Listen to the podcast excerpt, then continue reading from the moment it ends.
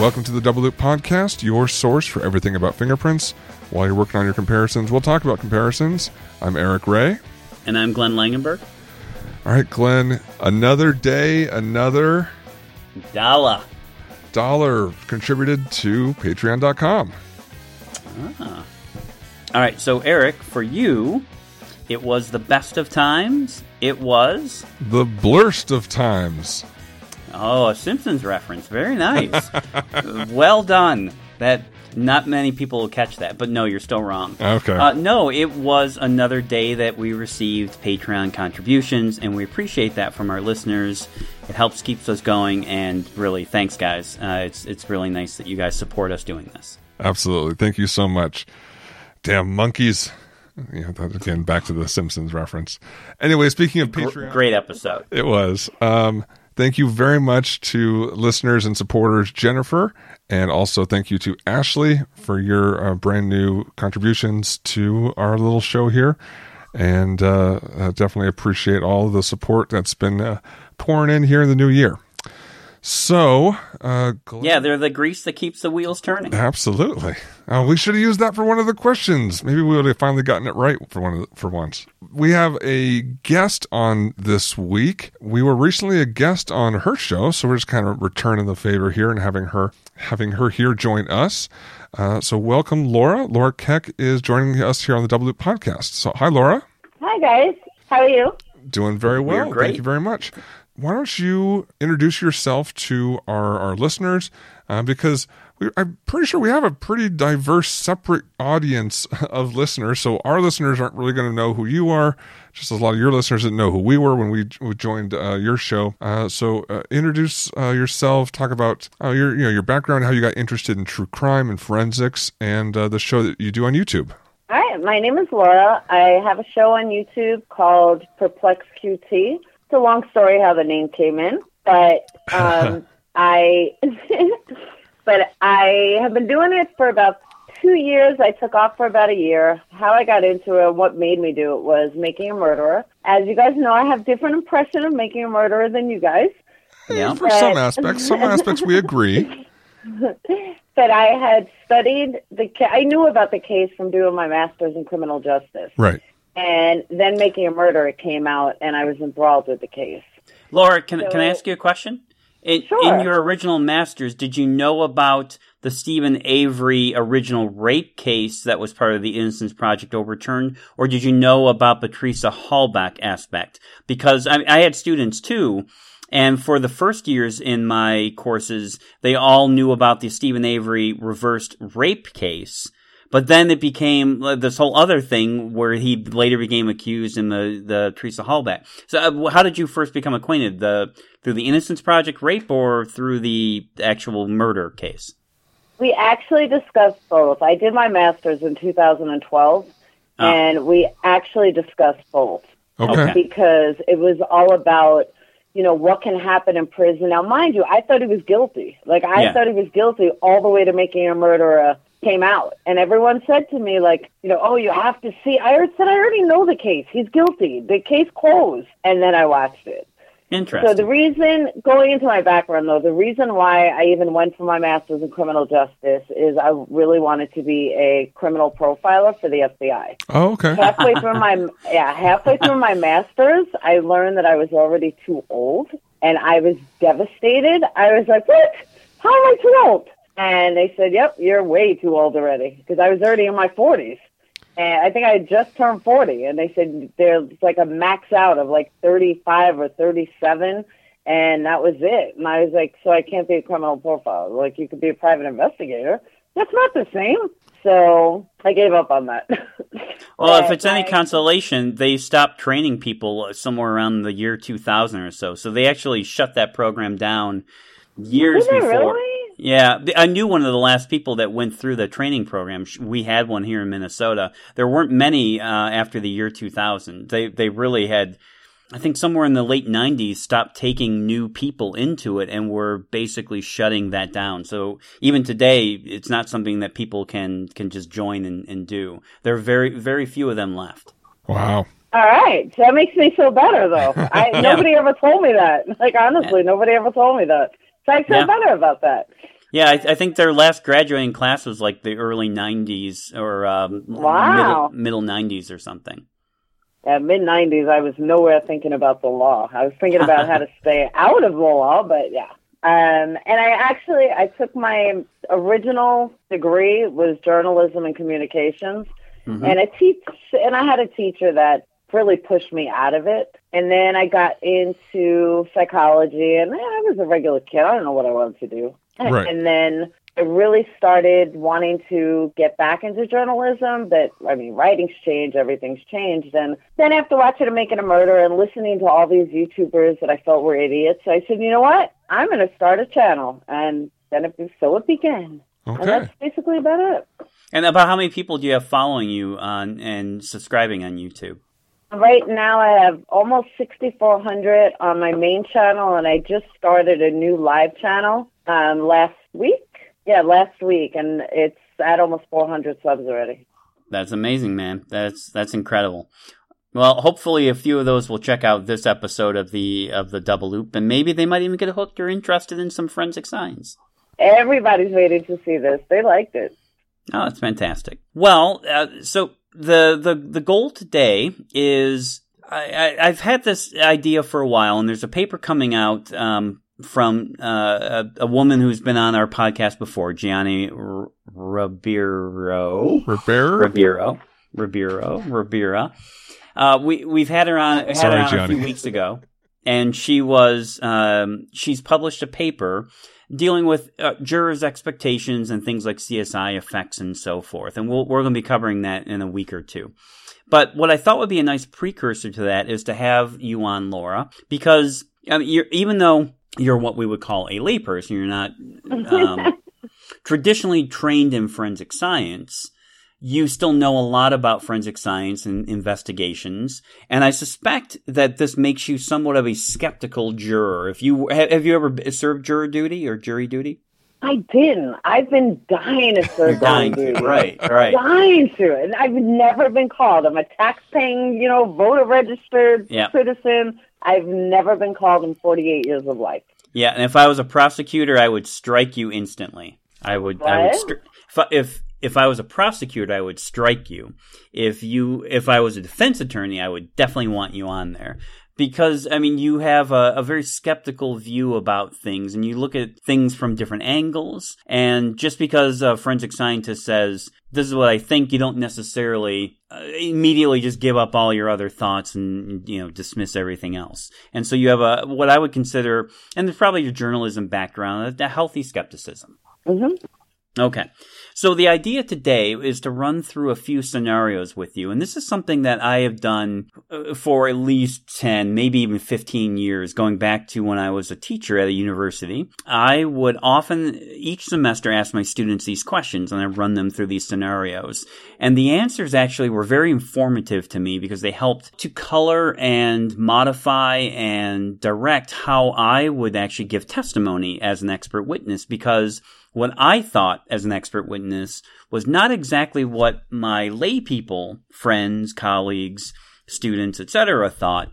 And it, it, it really made me realize that a lot of how I was trained and what I was told jurors expected or believed, a lot of that was either incorrect or maybe not very well informed. And so I want to run through some of the scenarios and different examples that are out in our profession, even things that are taught to forensic professionals and and run them through you and see what you think kind of running them through the you know the filter of your prism and seeing what you think and how you might react does that make sense okay. Laura? okay absolutely and and eric's going to run through some things too especially in in fingerprints right now we have a lot of changing definitions and changing standards and we want to just get a layperson's reaction and see see what you think. And I and I have a feeling that listeners are going to be very interested in your views. And, and I will recommend to all of our listeners these scenarios that Eric and I will be pitching to Laura today. I highly recommend that you run these kinds of scenarios through lay people you know. If you're at a bar and you've got a bartender there or a waitress or someone and you're killing time or you're on an airplane or you're stuck somewhere and you, you have to, you know, just kind of make chit chat rather than talk about the weather. Ask them about these questions, and I think you'll be very, very surprised about the answers that you hear because they're so contrary often to what forensic professionals are taught. All right. So here we go, Laura. Ah. So the, the first scenario I want to run you through is imagine that you're a juror in a drug case. All right. So uh, it, essentially, here's your scenario. This guy who's the defendant was driving a vehicle, and let's say he was driving this vehicle from Texas to Minnesota.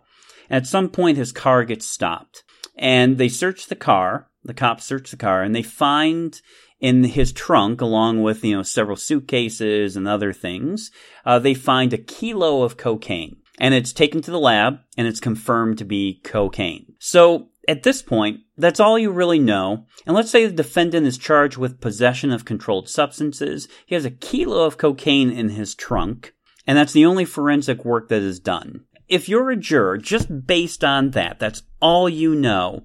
Where, what are you thinking at this point? Are you thinking that you might be, and I'm not looking for a guilty or not guilty, but are you leaning towards, well, I probably would, would vote guilty for possession of a kilo of controlled substance, a first degree that would have a mandatory of at least 10 years here.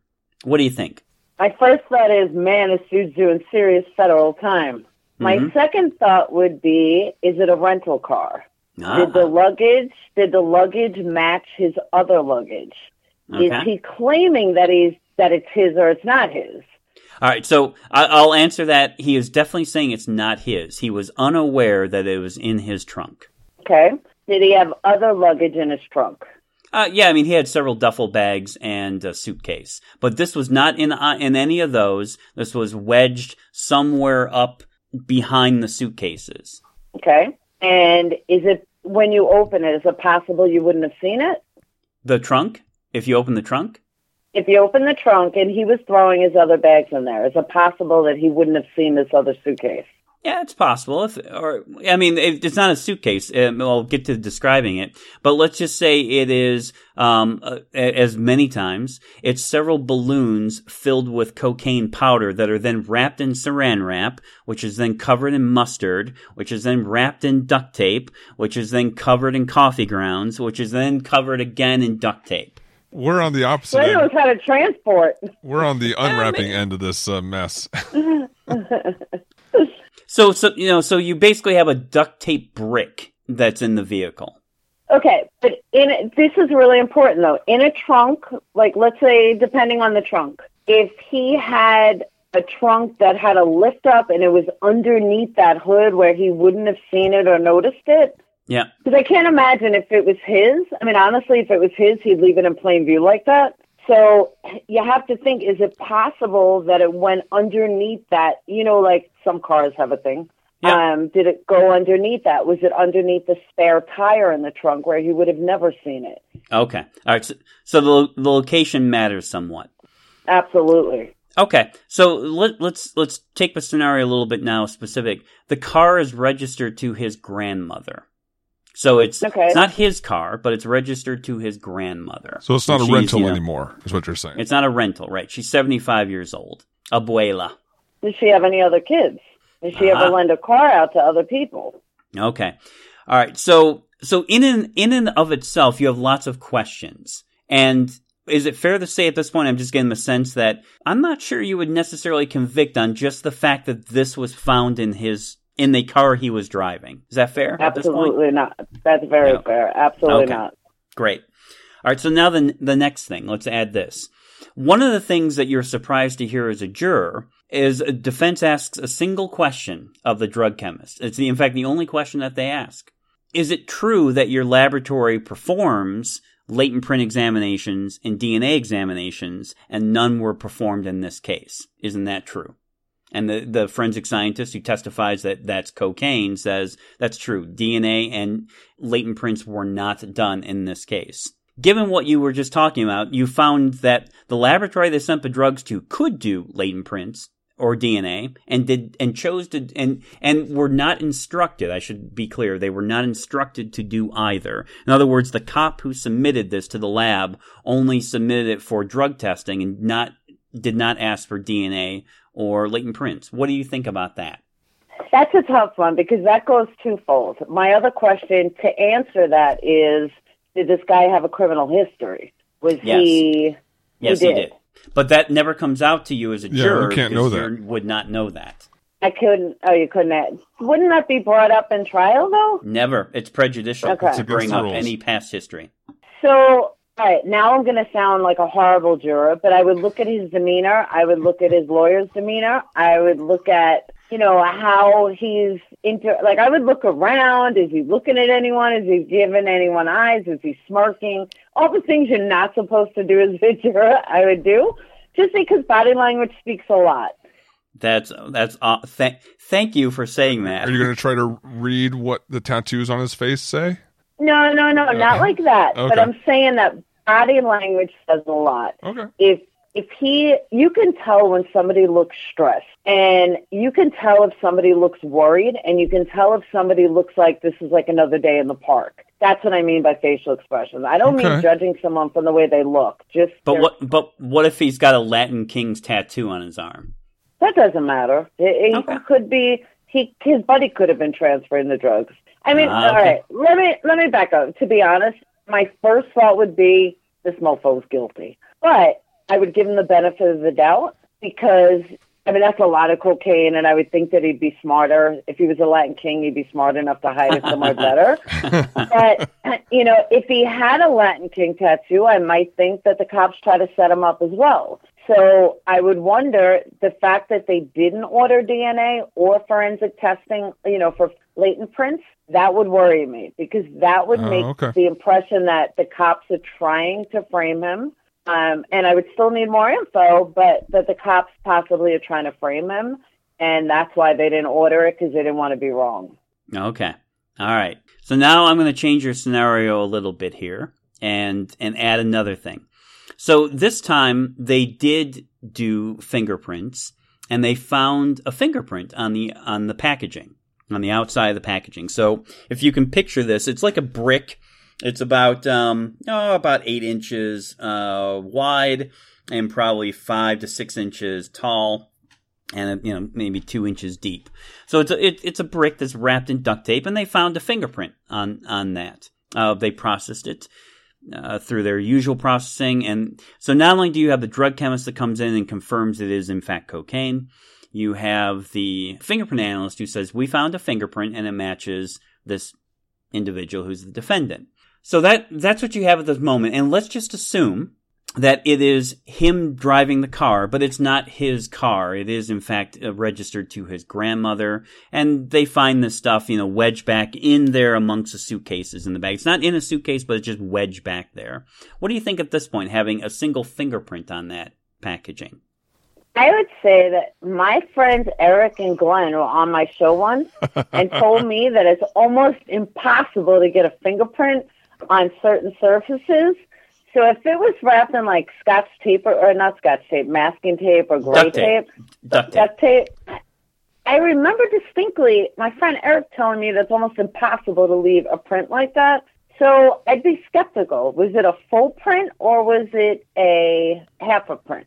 Uh, well, maybe a partial is the phrase you might hear. Okay, all right. Very I'd good. be a little skeptical. Now, suppose that there was a passenger in the vehicle, and the passenger, in fact, was the grandmother who the car was registered to. So now you have two people. You have the driver whose fingerprint has been found on this package, and the passenger who is the grandmother. Does that change anything at this point? You have two different people in the car the driver, the younger person who has the fingerprint on that. Does it change anything for you? It's going to sound horrible, but it makes him more guilty because my thought is that he would have grandma with him to get away with it. okay. Very interesting. Interesting. We'll, we'll come, uh, I'm going to write that down. We got to come. We got to come back to that. Okay. Interesting. Okay. And so my next scenario for you changes up. It's not the grandma, but two other guys who also have criminal histories. So now we've got three guys in the car, one in the fr- or two in the front seat. You know, one driver, one passenger, and one in the back seat. But the driver has his fingerprint found on the package. This is all you know at this point. You know anything about the other guys because they're not on trial here. It's just this guy, except there were two other people in the car. And, you know, this guy's saying that it's not his drugs. It's one of the other guys in the car. That's all you, that's all you know, but it's his fingerprint on there.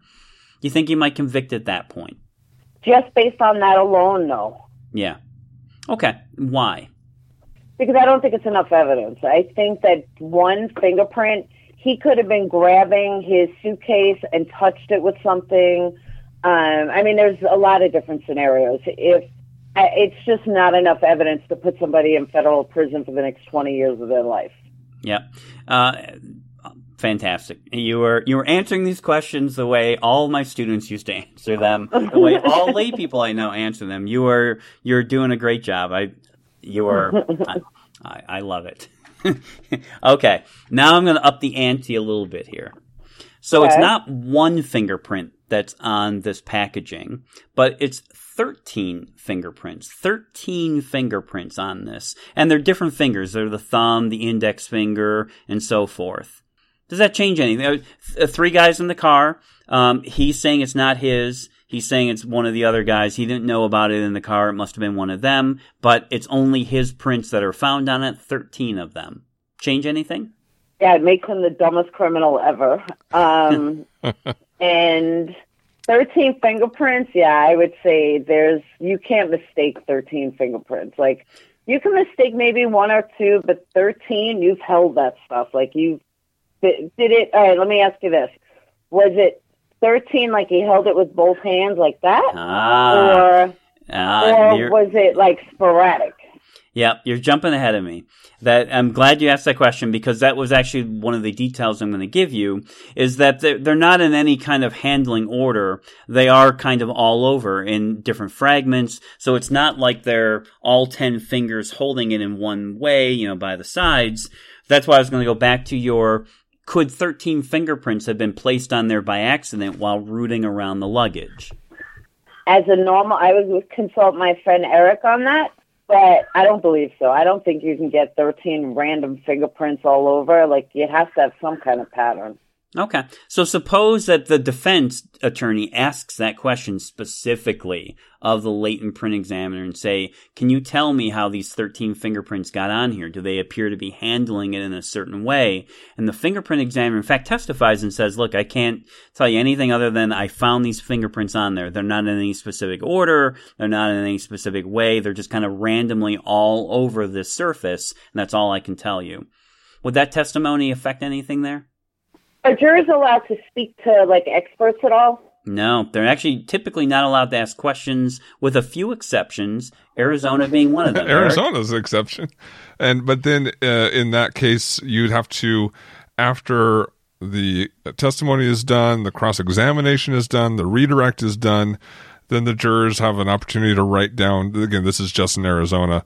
Uh, write down questions on a piece of paper, and the judge has to approve them, and then the judge reads them and then the expert can answer and then that's kind of it. There's no like follow up and if the expert misunderstood the question there's no real way to kind of get right. any kind of follow up and it's just here's what the the question said and do your best to to answer and try to figure out what the juror meant with that question yeah, it's a, it's a crappy system when a juror has a really good question and has a sticking point that they want answered, and that question is never addressed by either attorney. The juror just sits there and goes, "Damn it! I wish someone had asked this question."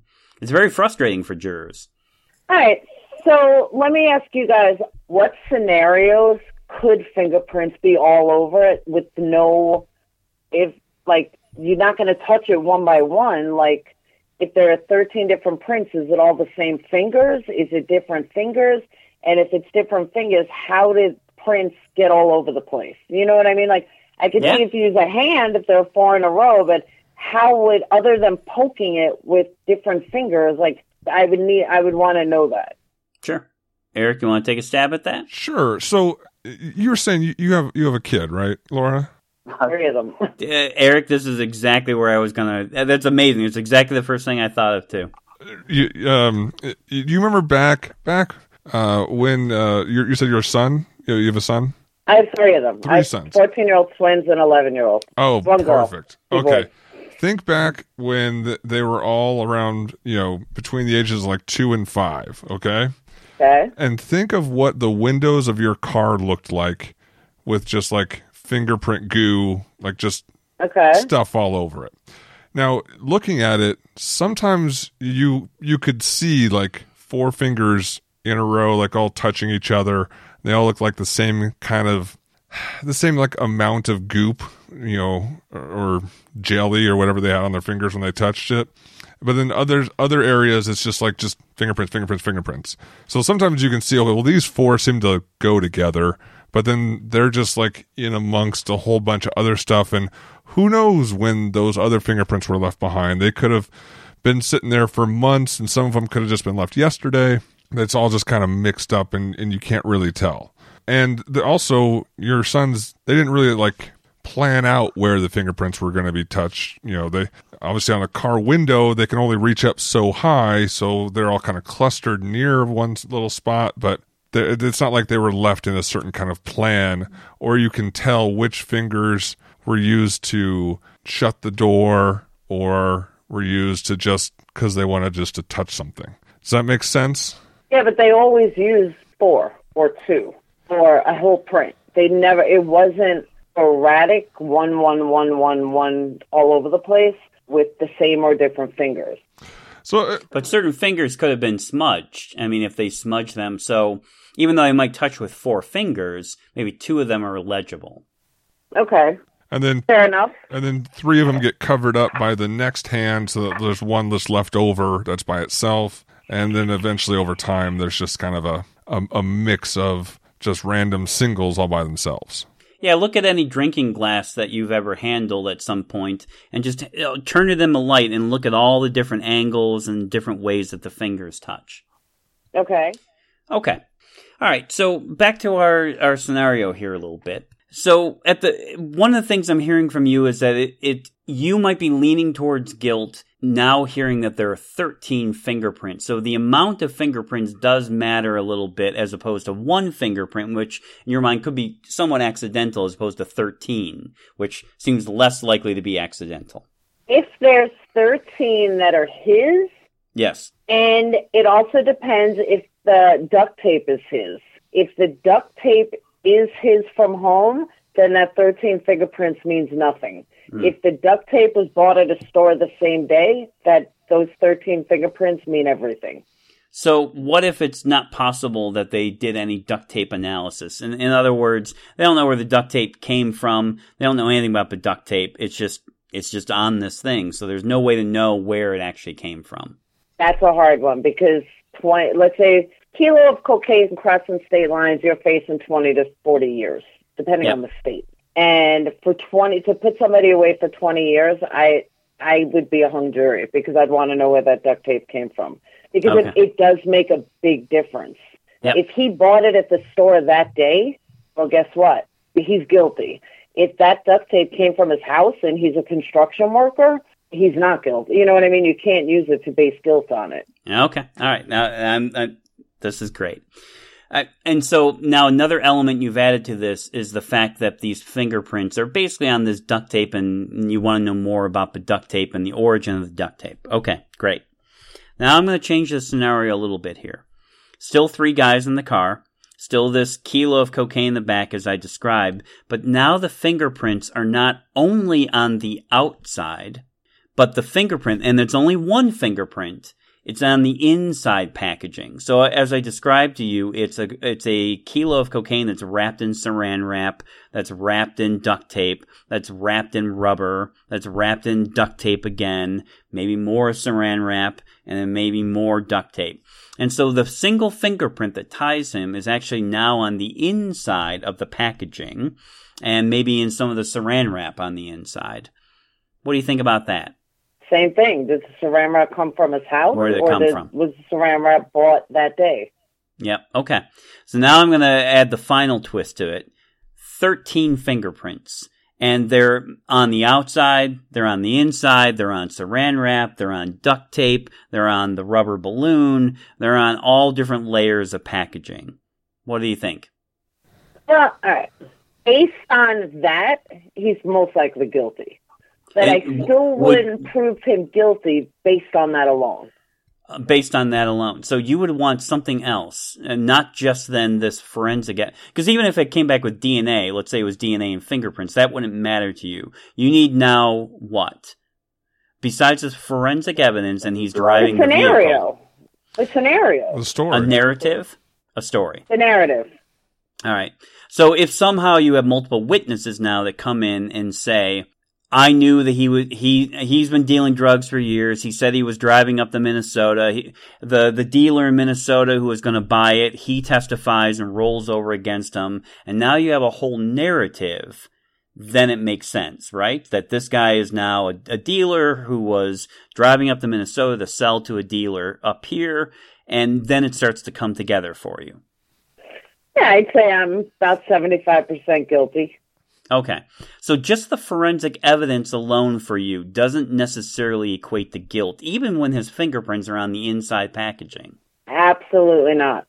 All right. I, I want every listener to hear that because that to me was one of the most shocking things that I learned from lay people was how little my evidence actually really mattered in the scheme of things. And as we heard from Alicia Wilcox, who was on here uh, a couple of months ago, and other people that we talked with about jurors and their reviews, that's about a narrative that it's not just the forensic evidence, it's the entire story together. And that's what matters. And that the, the forensic examiner is just one small part of the piece of this. And this is why a prosecutor has to have the whole story to make it fit and to get a conviction. Let me explain it like this. And I explained it to you guys on my show, and I'm going to explain it to you guys on your show. Yep. When it comes to forensic evidence, is it irrefutable? No. Is it definitive and absolute? Absolutely. But the one thing for I would have answered both of those uh, the opposite. I would have said yes, they're refutable, and they're definitely not absolute.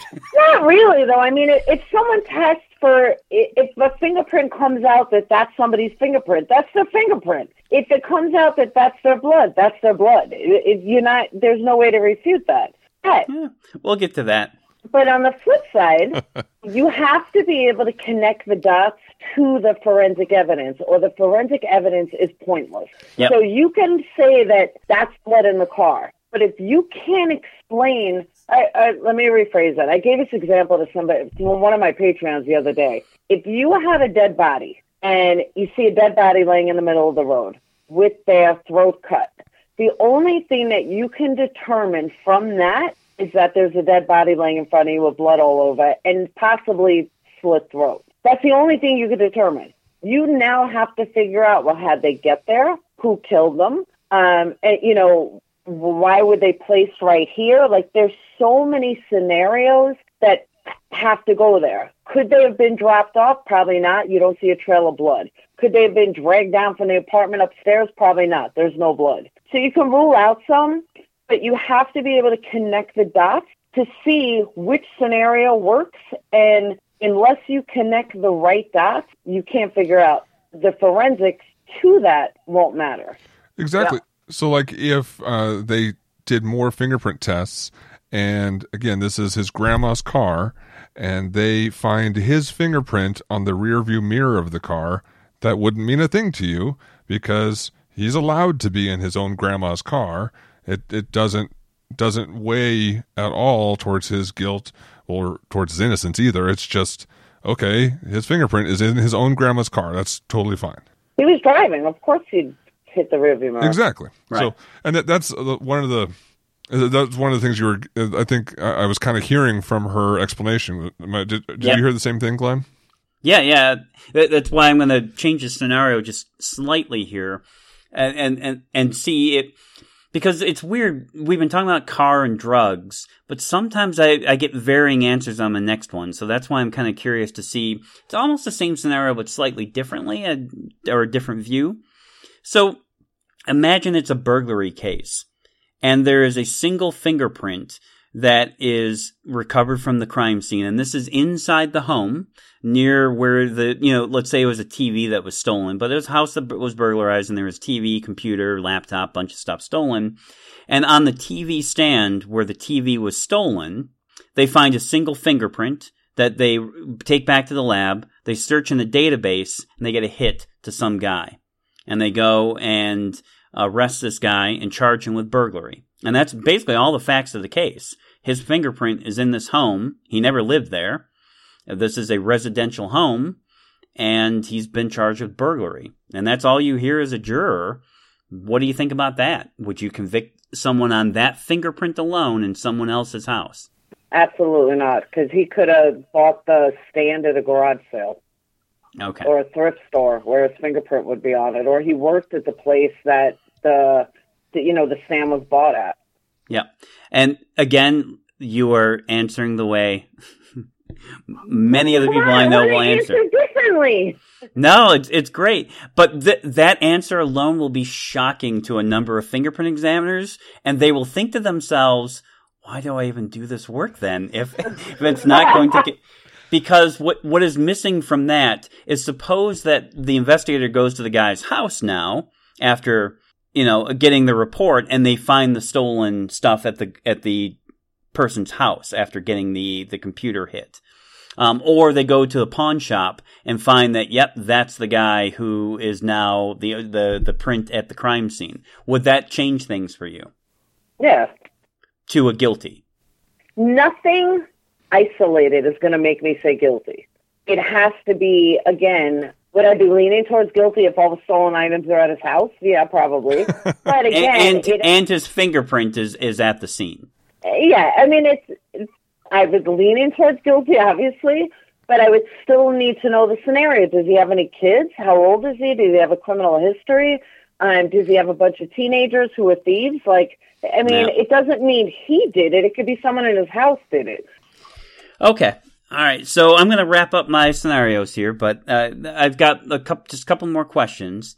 Back to back to our, our drug case where we've got the single fingerprint on the inner layers of this packaging. And now there's a narrative, you know, that, you know, um, these other people are testifying that yes, he he deals drugs. He was driving up to Minnesota. He was going to sell me this stuff. They're rolling over on him. So there's this whole narrative.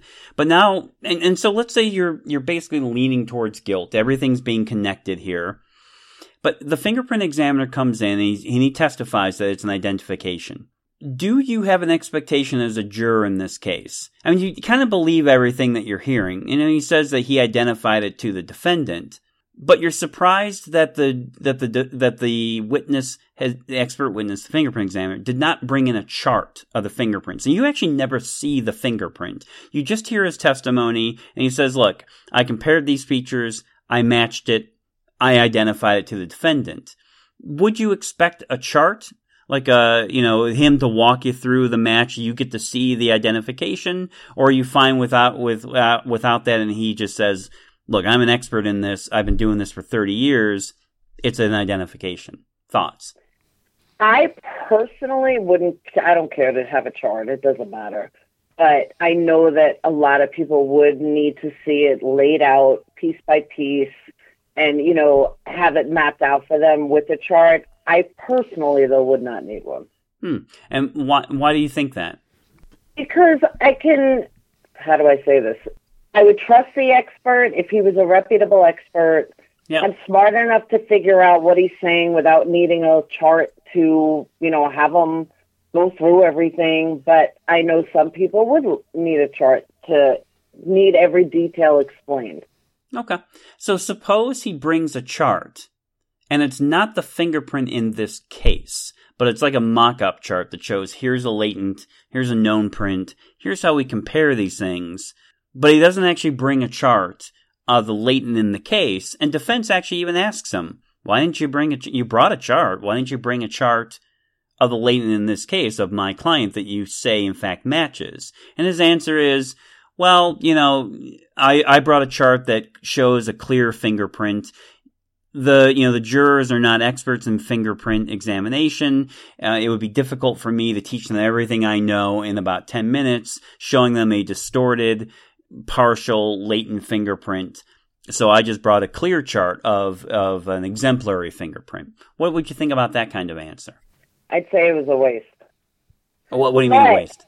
It would be a waste because if it's not if it's not pertaining directly to this case, then what's the point? Like it's kind of like you know he may have murdered him this way, but I'm going to show you how this guy did it instead of how this guy did it. You just you would need one that's specific to the case. All right, so either bring one specific to the case or don't bring one at all. Exactly. Okay, and then last uh, last change to this. Suppose they're back to our thirteen latent prints on this. You wouldn't expect to see a chart for a single one, but you think some people would expect to see a chart for a single latent. If there were thirteen latents, would you expect thirteen charts for all thirteen latents? I would be bored if he brought in thirteen different charts, but that's me. Um, yeah. Okay. But one thing I learned from Making a Murderer and running all these groups and different people and, you know, even on YouTube, some people, a lot of people, majority of people need that step by step, need to see it in detail and can't figure it out for themselves. Why do you think they need that? When you say they need that, is it because that they want to double check the expert or they want to see the process behind it or they just simply want to see it for themselves if it feels right or or whatever. What what do you think? I wouldn't say it on air no. I think it's more that they want to see every detail. They just they want to make sure that everything fits perfectly. They want to make sure that what the expert is saying makes sense with the evidence. That's hmm. my guess. Okay. Okay. All right now, something you said earlier surprised me a little bit about um, what you said. You know, fingerprint identification is fairly absolute. If I was to ask you what you think the error rate is, because it, there are these cases where fingerprint examiners from time to time make errors when it comes to making a fingerprint identification do you have any sense, without having, you know, looked it up or have any research behind this, any idea what you think would be an acceptable error rate for a fingerprint examiner? How often, what percent of the time do they get it right or wrong? Any any number you could throw out there for the audience?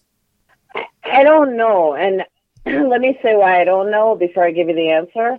I've always been taught or thought that fingerprints are absolute. Everybody's got their own fingerprint, unless you like rub them off or burn them off.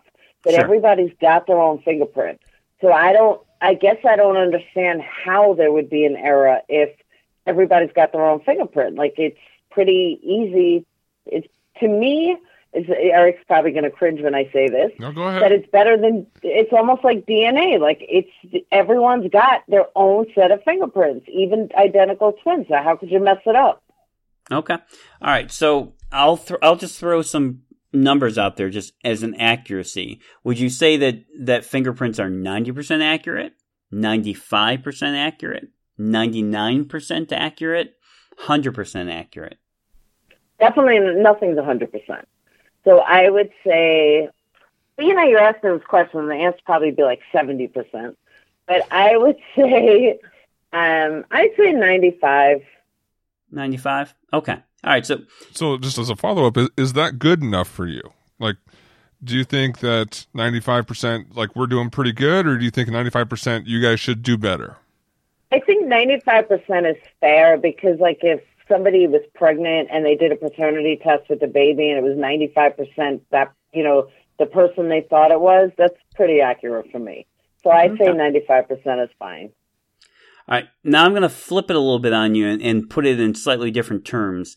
Uh, if I was to ask you which of these error rates feel about right to you for fingerprints, one, and how often they, they get it wrong now. Okay. This is how often the fingerprint examiner says it's an identification to this individual and they are wrong. So it's an error rate. One in 10 times, one in 20 times, one in a hundred times, one in a thousand times, or one in a million times. Are we, are we talk, are we talking a full print? Are we talking a half a print? Are we hmm. talking Let's just say the average latent print, which is about 25% of the full fingerprint. That's the average. I say one in a thousand. One in a thousand. Okay, very good. All right, so now you've you've said that you would be acceptable. You you think a 95% accuracy rate for fingerprints is good. An error rate of about one in a thousand would be about right. What about DNA? What do you think accuracy wise on DNA? 90%, 95%, 99%, or 100%, or somewhere in there? I think 99.9%. Okay, so over 99, but not 100% because nothing's 100%. Mm-hmm. Okay. And in fact, it seems that you ranked it slightly higher than fingerprints, right? Okay. And now for an error rate for DNA, this is how often they get it wrong. You know, when they say that this profile matches this individual, this is how often they might be wrong about that. One in 10 times, one in 20 times, one in a hundred times, one in a thousand times, one in a million times, or zero. I say one in a million. One in a million. All right. So in both instances, you put the accuracy and the error rate basically superior, but just slightly to fingerprints. Is that fair? Okay. Now, my last bit of forensic evidence, which we haven't even talked about, but I'm just going to throw handwriting at you. You know that there are there are experts who can identify a person's signature and say that this person wrote this document or did not, or they forged it. Relative to fingerprints and DNA, would you say that the accuracy of handwriting is 90%, 95%, 99%, 100%, or some other number? Other number. Lower? Yes, much lower. 50%, 60%, 7 I'd, I'd say about 65 to 70. Okay, all right. And now back to the error rates. Would you say that the the the error rate, the number of times when they say this person wrote this document and they were wrong, one in ten times, one in twenty times, one in a hundred times, one in a thousand, one in a million, zero. I'd say about one in a hundred. One in a hundred. Okay. All right. Perfect. And and so if you're ranking these in order of what we'll say reliability, it sounds like handwriting would be at the at the bottom. Fingerprints would certainly be high, but DNA is higher. Is that fair? All right. That's where fair. would you put where would you put bite marks on this? By the way, bite marks. Where do those come from? um, I would say bite marks would be accurate by about ninety six percent. All right, so it's up near fingerprints. Yeah. Okay. All right. Very good. All right, Eric. That's uh, that's that's my spiel. All right. Well, we're going to take a short break here uh, for a word from our sponsor this week. Uh, big thanks to Go Evidence Forensic Laboratories, which is a full service independent forensic lab that specializes in the development of latent fingerprint evidence. They serve law enforcement, private parties, corporations, private investigators, prosecution, and defense. Go Evidence is committed to providing the highest standards of excellence with the most advanced technology available in their industry, and their experienced staff is ready to work with you on any criminal or civil investigation. And they're your source for vacuum metal deposition technology. If you've got an old cold case, you want to try something new, all the previous techniques you've used haven't resulted in any fingerprint being developed, you can try VMD. Uh, Go Evidence provides sales, service, and training.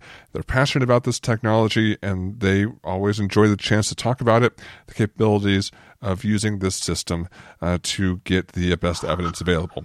Now, standard turnaround times on most cases is about two weeks. Consultations are always free, so give Brian Scott a, uh, a call or an email or just contact them by going to goevidence.com. Thank you uh, to them. And Laura, I have um, a couple questions also here for you, and maybe another scenario for you. But uh, to start off, there's been a lot of discussion in in our field, especially in the latent print field, over the past well many years now, but uh, definitely the past uh, five ten years about how exactly we should phrase the conclusions that we reach. So what I'm going to be uh, uh, reading off to you is a list of different ways to phrase, and this is all the same thing. This is basically the latent print examiner looked at the latent print, they looked at the known.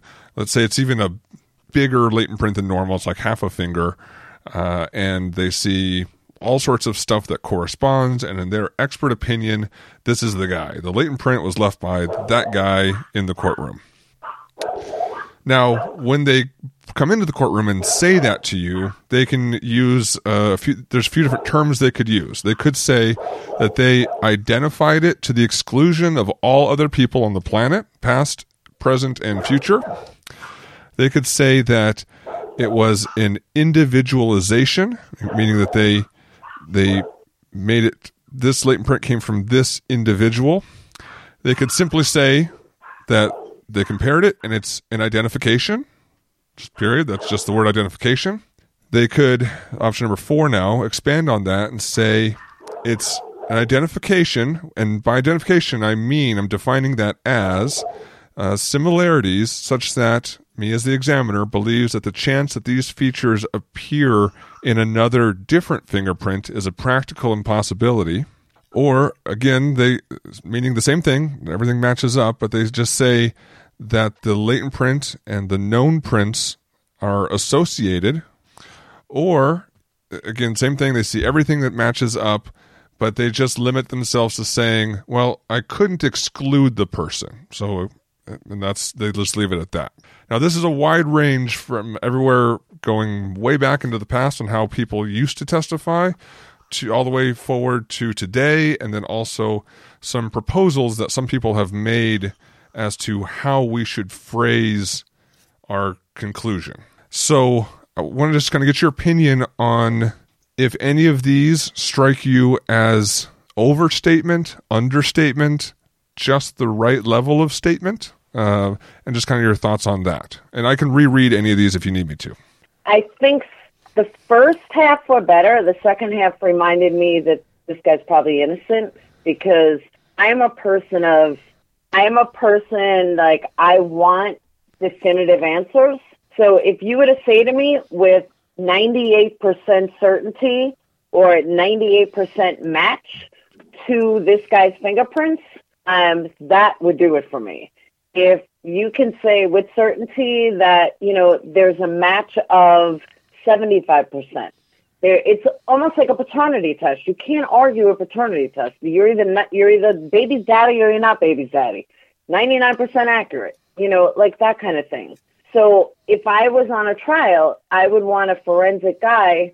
If I was a juror, let me rephrase that. If I'm a juror, I would want to know the percentage of certainty. I wouldn't want to know wishy washy answers. I wouldn't want to know possible answers or could be. I'd want to know, with his professional opinion, what his degree of certainty is. If I'm on the defense team, I want the opposite. If right, I'm on the prosecution, I want for the jury. So it really depends who calls you in. Does the defense call you in or does the prosecutor call you in? And to me personally, I would weigh that out because if the defense called him in and he's telling he's giving me this wishy-washy answer, well, the defense is paying him. If the prosecution called you in and you gave me a definitive answer and it couldn't be refuted by another expert, that weighs a lot to me. That would weigh a lot.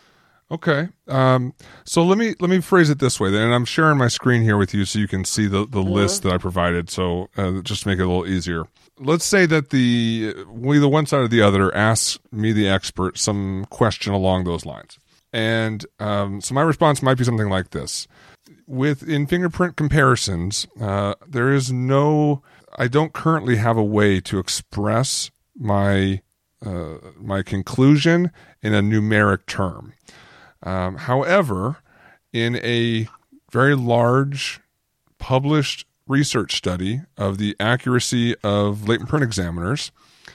When they reached the identification conclusion, they were correct 99.8% of the time. Okay. And um, this is also just the one examiner before it gets verified by a second examiner. And in my lab, all identifications are verified by a second examiner. So like kind of like we were saying before with Glenn, not 100%, but nothing in life is. So let me rephrase the question slightly. Which of these terms do you think best fits that research um, saying that in this large study, and at least in that study, it was when you said identification, the examiners were right 99.8% of the time? Um, I like the third one. Just identification. Identification, yeah. Okay. I don't like association. It's too narrow. It's too um, wishy wishy washy, like you were saying. Too wishy washy. Yep. Um, because association could be twins. I mean, it, I just that's that wouldn't fly with me. Could not exclude to me is 50-50 shot. Okay. Um, identification is identification. A ninety-eight percent rate of getting it right. There's going to be some credibility to that. but saying identify, you know, the top one, identification and exclusion of everyone else who's ever lived and ever will live. That's too. That's that's going too far. That's overstating it too much. It, that's hundred percent, and nothing is hundred percent. Okay, Glenn, what you what you think? Uh, I think the question that I would pose to you, Laura, is if the examiner said I am certain of these conclusions and I'm confident in the accuracy of my results. Would that mean something to you if they were asked, you know, let's say, let's say, in fact, the question directly to them is, how certain are you of your examination? And it's clear that they don't want to say a hundred percent sure. And they say, well, I'm confident in the accuracy of my results. I applied my SOPs and I've documented and I brought a chart and showed you how I reached my conclusions. What would you think about that? is he a very reputable expert that has very high credibility and high yes, yes. rates? Yes. And yes, then it would it would have some weight. Okay. Because let's say the examiner says I'm a 100% sure. That would give you that would make you feel a little better, right? If they say I'm 100% no. sure. Oh. Why why would 100% be a, a problem for you? Because nothing is 100% accurate. You okay. can't. The minute somebody told me it's hundred percent that I'm right, you can think you're hundred percent right, but when it comes to forensic science, n- nothing is going to tell me it's one hundred percent that there's no room for error. But that's just how I think. It, to me, nothing is absolute. But I'm not a mathematician, so no, right. you know. Uh, so if if I hear you correctly, you want them to be confident in the accuracy of their results, and you want them to be competent as well and demonstrate that competence. But you don't want them to be overconfident and say 100% certainty. Is 99%, yeah, 99% certainty would be fine. 98% certainty would be fine what if they can't give you a number? In fact, let's say the answer is this. What, would you think about it? Let's say that the defense or the prosecutor is trying to lock the guy down and saying, are you 99% sure? Are you 100% sure? And here's the answer that they give. They go, look, as a scientist, because I can't use a statistical model, I can't quantify the actual certainty in this examination. So the best I can do is tell you that I applied my SOPs. I have demonstrated the process that I used. I have demonstrated and shown you today how I reach my conclusions, and I'm personally confident in the accuracy of my results, but I can't quantify exactly what that percentage is. It would be inappropriate for me to attempt to quantify that. What would you think about that response? I don't know. I that in itself, I, I couldn't answer. I would need more of the dots around it to really formulate the proper answer. Okay, uh, but you don't necessarily think the person is is trying to be evasive or they're necessarily lying or no. Yeah, they're they're confident. They just can't give you an exact percentage because they're they're unable to because they can't. I think I might respect that more than somebody going up there being, well, I know for 100% certainty. That would turn me off more. Okay. All right. So because of distortion or when it gets down to being, you know, a really partial fingerprint, there are sometimes when a fingerprint examiner looks at two prints, sees similarities between the two prints, but thinks that, well, everything I see matches, but I just don't think it's enough. So in the in the example that Eric gave, let's go back to the the drugs case. And, you know, you've got these guys who are saying this guy was transporting these drugs. Yeah, there are a couple guy, other guys in the car. The fingerprint examiner examines the, you know, the evidence. The DNA person's examines, doesn't find any DNA, and that happens from time to time. And they find this partial fingerprint that Eric is talking about. So back to the drug case with the guy driving. The narrative is all there, but the only forensic evidence that ties him together is this fingerprint. But from what you said before, he's driving the car, his fingerprints found on these layers. There's this narrative that ties in. That sounds like that's pretty compelling evidence to you, yes? Mm-hmm. Okay. So let's say it's no longer an identification to him, but as Eric said, it's this inconclusive with um, features in agreement but insufficient to identify. Do you think that has some weight in that case? Absolutely. even though it's not an ID, just the the mere fact that the fingerprint does have some similarities to to the defendant, it's it's not like he was pulled out of a random database. I mean, he's driving the car, it happens to match, and so forth. If he's facing 20 years where his life's going to be ruined, yes, it holds some weight.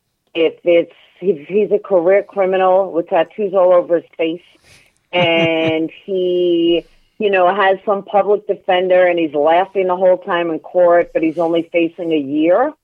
Okay. Eh, maybe I'm going to teach him a lesson, kind of. You know, not that I'm going to, but you know what I mean. Like it, for me personally, and I know that I don't speak for everybody, but for me personally, every single scenario has every puzzle piece of the puzzle has to fit together.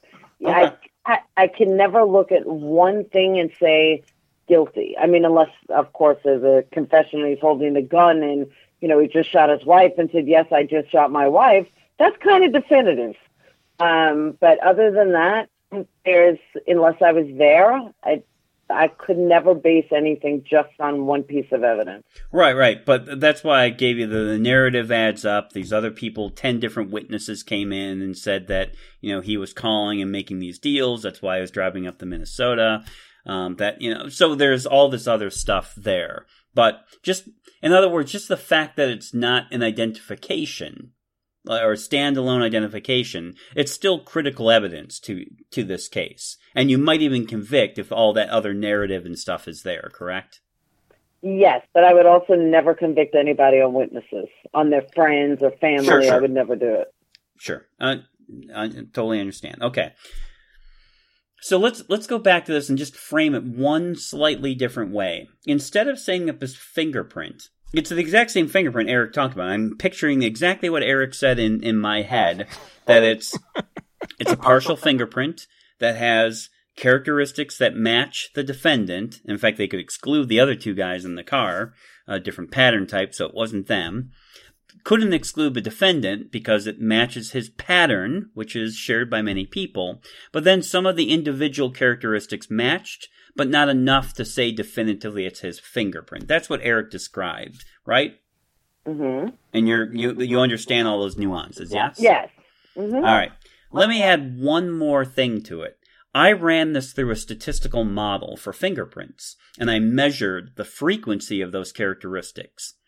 And even though there's only seven of them, and normally for an identification you might want mm, 10, 11, or 12, or maybe more, but I mean, there's a fair number, but not enough to make an identification. But those seven characteristics I ran through a fingerprint statistical model, and I can estimate that the number of people that would share those characteristics are approximately one in a million people. That's one in a million that would be expected to share those characteristics. So it's the same thing Eric said. It's inconclusive. We can't say definitively it's him, but one in a million people would be expected to share those characteristics. Does that change anything for you? And that's a tough one because Texas has a millions of people. Mm-hmm. And to say that it's one in a million matches when in a state that I don't know how many they have, let's say 10 million, the odds are less than someone if he lived in Minnesota that has less people. Do you know what I mean? Like I don't know, the, yeah. I don't know the population of both, but that to me makes a difference. Did he come from California? You know, like all that to me makes a difference. Okay. Because if I hear you correctly, is that when you have a large population of individuals, then there are potentially other people that could be contributors to that fingerprint, right? Uh, isn't there more? Uh, when you say that you tested it through this, whatever you tested through, is that based on criminals or human beings? Ah, so let me let me make the, this clear. I I don't want to confuse the two. This is not a this is not a database of individuals. I didn't run it through a database to get a match. What I did was I compared the characteristics in this fingerprint, this specific fingerprint, just like DNA, to estimate how many other people in a population would be expected to have those fingerprints. He was still the, the defendant because he was driving the vehicle, so he wasn't run through a database and developed. What I'm saying is, he was driving the car. We processed the evidence. We compared a fingerprint we found on the evidence to him, found that these characteristics matched, and normally would just simply say inconclusive. Insufficient to identify, but characteristics shared. But I can add one more thing to it and tell you how rare those characteristics are. Does adding that statistic make any difference at all in this case to you now that you know something about how rare the characteristics are? Or I could have just left it as they match, but, you know, insufficient to identify. No, that definitely has weight because that's almost like saying it's 98% accurate. So it's, I would draw that same kind of conclusion. Um, if you saying it was one in a million, I was under the impression, I thought you meant that you ran it through some kind of test with all criminal fingerprints. So I was saying yeah. like, if there's more fingerprints, because there's more people. So one out of every million criminals. Right. But I see what you're saying. Right. In fact, what I think you heard was I ran it through an AFIS database. And, and if the database contains a lot of people and it's a, an identification, you might, you personally, as a juror, would want more matching characteristics than fewer because more people could be expected to share those by random chance in the database. You got it. Yep. Yep. Yes. yes. okay. All right. So, so back to our inconclusive fingerprint with a statistic. The statistic then helps you understand how much weight to put on an inconclusive, even though it's not a definitive match, right? Mm-hmm. Okay. That is correct. Okay. But you still, like you said before, you still need all the narrative and all the other evidence that ties it all together as opposed to just a standalone fingerprint on the packaging whether it's a statistical match or an identification or whatever. Yep. Okay. Correct. Perfect. Uh, Eric, I've asked all the questions I need to. I yeah, and I think it's time to uh, to close things out. Uh, Laura, I I really do want to thank you for putting up with all these different scenarios and and, yep. and yeah, it answering. Was, it was awesome. And, and, I know it's tough, you know, just being thrown these things, you know, uh, uh, you know, right at you, you know, without reading things ahead of time. But you know, definitely appreciate um, you know you being willing yes. to uh, just kind of fly by the seat of your pants and and and have just all this stuff thrown at you. Um, because it, it's it's really an important perspective for especially for our audience, which is mainly forensic scientists, latent print examiners, to get a better understanding of what jurors hear and what jurors are expecting from us. Uh, and yeah. that'll just make us better testifiers, better communicators in court of taking the evidence that we have and providing it to jurors who are, I mean, uh, you know, essentially they're the ones that have to make the decision. We just have to come in mm-hmm. and just mm-hmm. say what we did and what we uh, found and what we concluded, and then leave it all up to to them. And if we can better communicate what we did, what we found, and what all that means uh, from you know everything that we know, you know, that'll just improve. Hopefully, the goal is just improve the criminal justice system as a whole. You know what's funny though, and I, first I want to thank you guys for having me. It was an absolute pleasure. But it, what you guys were asking me kind of scares me about why our system, or even like how our system gets it right ninety five percent of the time, because it's it's almost like for me personally, I want more answers. Like if I know nothing about, let's say, if I know nothing about forensics, I know nothing about criminal history. I know nothing about criminology, you know, and and I believe that some expert's coming up there and he's going to tell me the truth. Well, experts can lie too, and or, or be genuinely mistaken and not realize that they are mistaken. Right. Exactly. Exactly. And I don't think anybody should put a hundred percent weight in. Okay, the experts say he's guilty, so he's guilty you know, I, it scares me about our jury system, and I, I really I don't even know how we get it right ninety five percent of the time, but we do. so I'd like to maybe we we hope so. We hope so. We definitely hope so. Yeah, and and I'll tell you, Laura, almost every single answer you gave did not surprise me. In fact, they were pretty much expected, other than one. The only one that you surprised me with was the chart question. I expected that you would want a chart. Uh, that's normally what I would hear lay people tell me about nine about 95% of the people I would poll would tell me that if there's a fingerprint in the case they expect to see a charted enlargement. And if the expert doesn't bring one, they're going to sit there the whole time and be very suspicious and wonder why he didn't bring one. And even worse is to bring a mock-up one from a different case or, you know, like an exemplary one. Like that's even more confusing to them. And I'm not exaggerating, Laura. This is something that was taught to examiners for decades yep. to do is to bring the exemplary one. Don't bring the one from the case, but here's the one you should bring. And, and I've never met a layperson who has ever thought that was a good idea. Ever. Ever. Yeah, no, I don't agree with that. I, I, and yet it was taught for decades. And still occurs a lot. So, um, well, that'll do it for our show again. Big thanks to you, Laura. Um, if uh, any listeners out there have any follow up questions that you have for me and Glenn, or heck, even any follow up questions that you want us to forward on to Laura, uh, you know, just send us an email, eric at rayforensics.com, glenn at eliteforensicservices.com. Uh, and, Laura, and, what's Laura's channel again? Yeah, I was going to say, Laura, why don't you mention the name of your YouTube channel again, uh, so people uh, can uh, can find you there and check out your Making a Murderer stuff. Yes, it is Perplex QT or YouTube.com slash Perplexed, and then I ha- I just started a brand new station for live shows, and that is Purple Resurrected, um, also on YouTube. And just uh, in, if you go looking for Perplexed Cutie, it's perplexed like purple, P U R P L E X E D Q T, the letters Q and then T. Uh, My Twitter is Twisted X Cons. Um, Facebook, you can find me under Laura Keck or Perplex QT. Um, and I have numerous rooms covering the Kelsey Berreth case, is Ethan uh, case, and Making a Murderer. Fantastic. All right. Um, so make sure to follow us at Double Loop Pod. Uh, again, if uh, you're interested in us uh, helping us supporting the show, started up a Facebook group. So if you look for Double Loop Podcast in the Facebook groups, you can join us there. And we're also looking for a moderator for that. So if you want to kind of join the team, the Double Loop podcast inner circle, if you will, uh, just you know send me a message and um, we can get you all set up with that. Uh, our our super fans that do that kind of stuff, which includes Becca running the Twitter, uh, Michael running the web page, uh, Gibby uh, organizing and cataloging all of our old episodes.